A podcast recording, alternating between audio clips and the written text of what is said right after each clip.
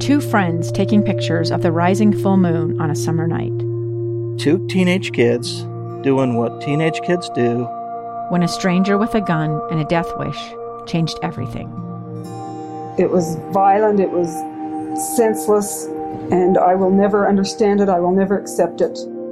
I'm Amy Donaldson, and unfortunately, we're all too familiar with stories about how violence shatters lives.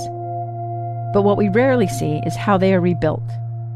In a new podcast, The Letter, we relive tragedy, but only so we can hear the rest of the story the struggle to reclaim lives, the realities of grief, and the possibilities of forgiveness. I believe in miracles. Sometimes I thought, there are no miracles. Yeah, there are, and this is a big one. Follow the letter at theletterpodcast.com or wherever you get your podcasts. Good morning. Thank you for joining us for the KSL Greenhouse. Maria Shilaos, Taun Beddes with you, taking your calls 801 575 8255. You can text us at 57500. And as the Cougar Station, we have you co- covered for today's BYU Boise State game. The kickoff is at 5, and KSL's extended pregame coverage begins with Mitch Harper and Matt Baiamonte. That will start at noon, and it is brought to you by UCCU Love Where You Bank. Back to our phone lines where we have Steve, who is standing by in Highland. And good morning, Steve. What is your question? Good morning, Maria. This is Steve from the old KSL Greenhouse with Larry. Great. Hey, question on the. Uh, so I've got some uh, Cheyenne. Oh, what happened to Call Steve? Call dropped. Steve, we lost your call. Call back. We'll go back to the next Steve who's in Highland. Uh, good morning, Steve. What is your question this morning? Hi there. My question is I've got a um, two 25 foot pine trees. They're kind of a long needle, uh, three, four inches long needles. And I just bought the home, and the trees, I didn't notice that they were browning until just yesterday. But if I look at the tree, like 15% of the tree is brown, but it's like you go up a branch, it's brown, then it then it's green at the end, and and so it's it's inconsistent. It's not all of the tree going brown. It's not a that bottom half or top half, but it's just kind of each part of each of the branches, probably 20% Well, or is so. it natural needle shed? Because every three to four years, those Austrian pines will shed a, a third of their needles from inside the tree and leave the outside needles alone. And so you could just be seeing, if it's consistent across the entire tree, I would suspect it's just natural needle shed. Oh, wonderful. Um, yeah, I mean, as I look I look at the tree, it, it is totally. It's weird. It's like you go up a branch, it's six, ten, twelve inches of brown needles, and then twenty inches of green needles. Yeah, and if it's on the inside of the tree and it's on every needle bearing branch, it's just normal. oh, awesome! Thank you. Great. Thanks I for your call appreciate this that, my friend. Thank Thank you. Uh, Carolyn is Norm. She wanted to know, Taun, uh, she wants to overseed her lawn and she wants to know what she should do and how. I just get a when it's dry, get a hand fertilizer spreader or a push fertilizer spreader, a broadcast one, and just put the grass seed in there and go for it. Uh, the grass seed can be purchased from local stores. It's getting a little late in the season, and so they may be selling down their stock, and so I'd get it sooner than later. If not, in Utah County, Granite Seed will have some grass seed in, or Great Basin Turf would have some too. So just not on a rainy day. Yeah. Uh, Just because I don't want the water to get into the seed and make it clump together. Okay, good to know. Uh, next person has some Daphnes on the south side of their house in front of their porch. I've had them for probably 10 years. Um, they said they've been doing really great until a few months ago, and one of them seemed to die overnight. The leaves turned yellow and brown, dried up, and fell off. Uh, they dug it up, and now the others next to it seem to be drying up and dying. They do have clay soil, but they say that they're watered regularly. And they're wondering, they put a new sidewalk in the front uh, about a year ago, and they're wondering if that would affect them. If it affected the roots, like if they severed roots, it absolutely would have. But it was done a year ago, so yeah, I mean, there could be a delay. I mean, if the plant world had cats, Daphne's would be it. just with how fickle and they'll sit there and be your friend and all of a sudden swat you in the face. That sort of stuff. Aw. That's why I'm comparing Daphnes to house cats, is just because they can be so beautiful and then all of a sudden they just up and die and it, you never know why. Actually, um, I have those two that are uh, in my yard that shouldn't be living that are facing on the west side of the house. Um, and I'm not going to trim them anymore. I decided I'm going to let them take over that area and just take the lawn out. Because if I touch them, They may they they, don't like pruning, they Right. don't like their roots to be disturbed. and they're beautiful. So they texted us a picture, and folks, you need to know you can't text us pictures. Um, this We're not commercial actually- text line won't actually yeah, do that. We are not using cell phones. It's an actual No. computer program. So what we need you to do, um, listener, is just send us a picture on the KSL Greenhouse Facebook page on Messenger, and we'll be able to see that picture there. Uh, back to the phone lines, and we have Jim in Grantsville. Good morning, Jim. What is your question?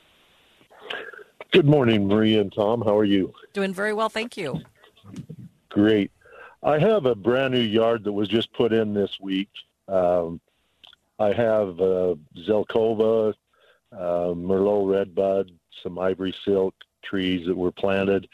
Uh, with the weather getting cold like it is, um, they've winterized the sprinkler system. Do I need to uh, water these trees until the ground freezes up, or no. uh, just leave them? Let Mother Nature do it for you. We're supposed to have rain almost every day in the next week or snow, and this ground is sufficiently wet that you don't need to be doing any supplemental water. When you first planted them, yes, you know, and if it was in the 70s and things, probably, but with the regular rain and snow we'd have had, there's no reason for you to be supplemental supplement watering unless for some reason the root zone is covered and natural precipitation can't get to them. Okay, it, it's not. So uh, it it should be just fine then. I I guess. Um, also, uh, the sod. Uh, it was just laid last night. Um, hasn't been. Uh, there's been no water on it because the sprinkler system is uh, is winterized. Does that need to be watered, No, or is it okay as well? I, I mean, I'm looking out the window here in the studio and it's wet. Is it raining where you are? Uh, a little bit, not not very much. A little bit. I mean, there's really not much you could do about it anyway besides hooking a hose up to a hose bib off your house. And you could Sure. wet it down like that. But, you know, I, I would lift the sod up, and if the soil's wet underneath and the soil and the sod itself is moist, I wouldn't worry about it. And Okay. if, if for some reason you don't get any moisture, yes, it will need to be watered in occasionally until we get rain. You get regular rain and snow. Okay, sounds good. Great. I will do it. Jim, thanks Thank for you your very call. much. Uh, I think we have Steve back in South Jordan. Let's try him again. Steve, are you there? And Taun. Hey, so I've got some Cheyenne echinacea that are in four-inch pots. Now, do they need a winter cold period, or will they survive in, in this insulated greenhouse? Well, is are you heating the greenhouse? It's passive solar; it does not freeze. Okay. If it were down below 40, you would probably be okay Okay. to overwinter them in there, but I would not do anything to encourage them to stay green and growing through the Mhm. winter. Okay. So the the greenhouse will, you know, depend on the day. It'll get warm if we get a good sunshine day, or you know, if, You know, it if gets, it's uh, if it's that warm and it doesn't get cold enough for them to go dormant, you Mhm. may need to get them someplace that they don't freeze, but it is consistently below 40 or 45 degrees so that they do go dormant. So, so then will they survive outside then through the winter? they can. You just need to make sure they're watered in. And what we Mhm. would have done in the nursery industry is gotten a really thick frost blanket, like a, a 10 Mhm. degree frost blanket, Reemay material, and covered them and just made sure that they stayed moist. And that Reemay fabric would actually do a really good job of allowing them to overwinter. The other Okay. thing you could try doing, and I don't know if this would work, it would be put them on the ground and then cover them with two or three. Once they're dormant, covering Yeah. them with two or three inches of mulch, and then just uncovering them in late March, and you could try that. Yeah. Okay, sounds good. Thank you. Thanks so much for your call this morning. Next listener, Taun says, uh, remind them when it's best to rototill and wait if what if the soil is wet? If the soil is wet, and you can tell if it's too wet if you take a shovel out and the soil sticks to the shovel, it's too wet. But you only rototill when you have a reason. You know, in the spring, if you need to work the soil so you can plant. In the fall, if you're tilling in the waste from the vegetable plants you were growing and some compost and things, but you don't want to rototill more than a couple of times a year. And you only till when you have a reason. We don't engage in recreational tilling. Uh, next person says, do they trim their raspberries? Um, how much and what time of year do they do it? It depends on the kinds of raspberries, and so I, I hesitate. They can trim them, but they need to download USU's raspberry fact sheet and find out what kind they have because we talked earlier about the blackberries, mm-hmm. the primocane and floricane varieties. If they're just summer bearing, they're going to be pruned differently than if they are ever bearing. And so download those fact sheets. You can actually take care of them right now or in early spring, but we need to know what kind of raspberries they are. All right, number to call with your questions 801 575 8255. You can also text us at 57500. Two friends taking pictures of the rising full moon on a summer night. Two teenage kids doing what teenage kids do. When a stranger with a gun and a death wish changed everything. It was violent, it was senseless, and I will never understand it, I will never accept it. I'm Amy Donaldson, and unfortunately, we're all too familiar with stories about how violence shatters lives. But what we rarely see is how they are rebuilt.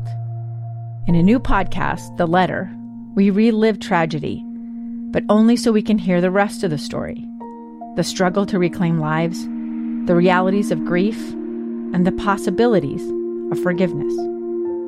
I believe in miracles. Sometimes I thought there are no miracles. Yeah, there are, and this is a big one. Follow the letter at theletterpodcast.com or wherever you get your podcasts.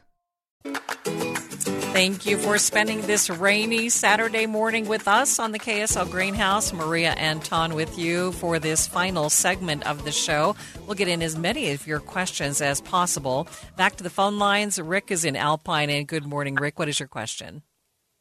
Good morning. I've got two questions. The first is in the spring, I planted a tar- tar- Tartarian cherry tree and a Bing cherry tree. And the Bing tree is doing great, but the Tartarian kind of died. I think I kind of drowned it or something. But it's got sprouts coming up close to the bottom of the ground that are now higher than the, the original tree was. And I'm wondering if I can trim away I think there's four. If I can trim away three of those and hope that one of those will blossom or, or grow into a nice cherry tree, or whether I need to just dig it up and plant another one. If it's coming up from rootstock, it's not going to be the same tree that was grafted. And it would most, it may or may not be compatible with your Bing. And so, do your neighbors have cherry trees? Um, no okay. Because if you had cherry trees in the neighborhood, like not other Bing cherries, but if you had Stella or Van or, you know, there's several varieties out there. But if you had a different sweet cherry in an adjacent yard, you could just get away with growing your Bing. So I can't promise that the branches coming up from the rootstock will actually be compatible.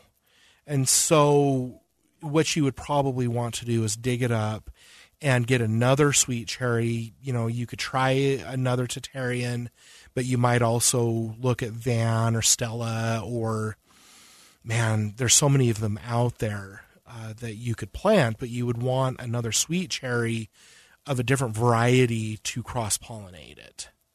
Okay, great. And then my last question is I have kind of a garden area in front of my house. In the back of the area, I've got some beautiful roses.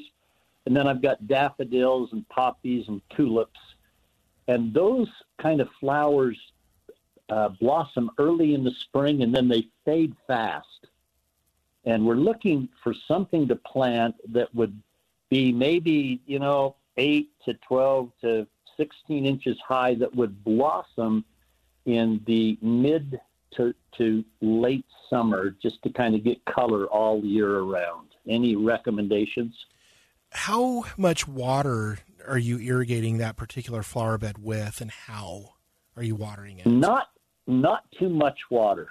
Okay, it, it's kind of yeah, it, it's reasonably dry, but I don't I don't know how to answer that. Within but, those but size limitations, I think you could look at blanket flower.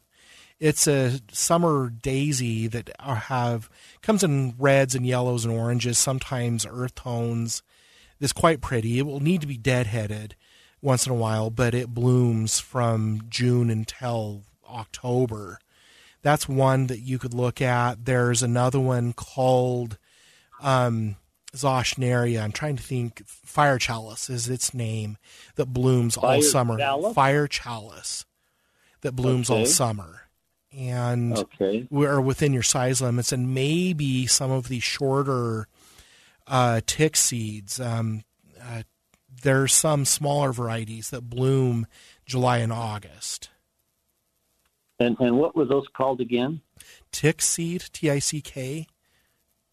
Tick seed. Tick seed. So they're also called Coreopsis, and that's C O R E O P S I S.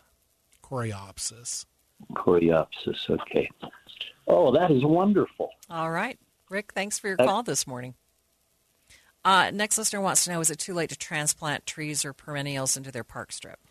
if they're purchasing them new, the trees are going to be fine. If they're doing perennials into the park strip, they should be okay, but they might want to put some mulch around them just to help protect the roots a little bit. Okay. Kay is in Cottonwood Heights. Good morning, Kay. What is your question? Yes, I was wondering on this last cutting of your lawn, uh, you know, just before winter, is it- if it's a good idea to cut it a little shorter or leave it a little longer. What you would Cut recommend? it shorter, about an inch and a half to two inches. Oh, really? About one, an inch and a half to two inches. Okay. Yes, the reason And you do that getting- is to prevent snow mold from spreading Oh, I see. So, so cut it shorter. Okay. And then uh, is this getting close? Probably the last cutting right now. Of course, it, varies. You never know what's going to happen. Yeah, we're getting close. I mean, I cut mine a week and a half ago, and it needs to be cut again. And so I've, Uh-huh. I'm going to have to find a dry period over the next few days to do it. But I don't like letting the lawn go into shaggy because if it lays over under snow load, that makes snow mold able to spread a lot more rapidly. And so if that grass is short, almost like a crew cut, the snow mold stays a lot more localized. Oh, okay, good. Yeah, I'm about in the same situation, just kind of trying to find a uh, dry time to do it, so to cut it. So, All right. well, appreciate it very much. Thank Right. you. Thanks, Kay, for your call this morning. Uh, we have about a minute and a half left. Let's go to Lorraine very quickly here. Hi, Lorraine. What was your question? Yeah, I'm just wondering. I have struggled with stink bugs in my garden area, and I wondered, um, you know, putting the leaves in the garden area, which is what I usually do. Will that will that benefit of the soil outweigh the, you know, protecting the stink bugs? I've heard that, that I protects- would work them into the soil. work the leaves into the soil. Okay. Yes, and that will reduce habitat. The other thing in the spring is cleaning up the weeds, any unneeded plants they'll harbor in there.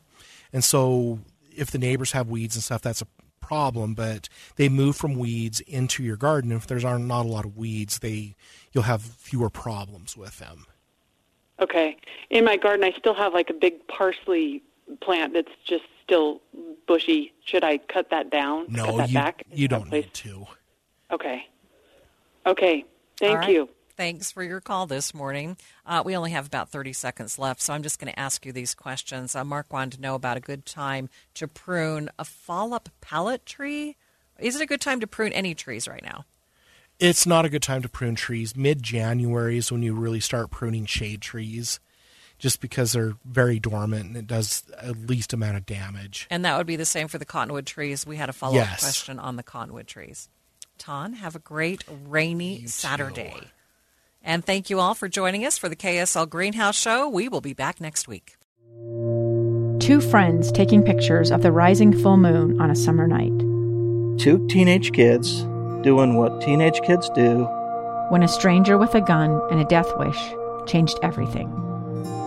It was violent, it was senseless, and I will never understand it. I will never accept it.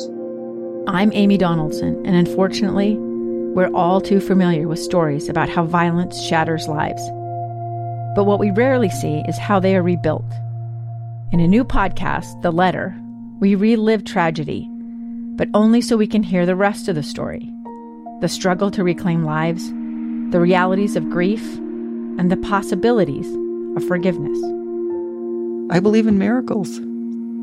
Sometimes I thought there are no miracles. Yeah, there are, and this is a big one.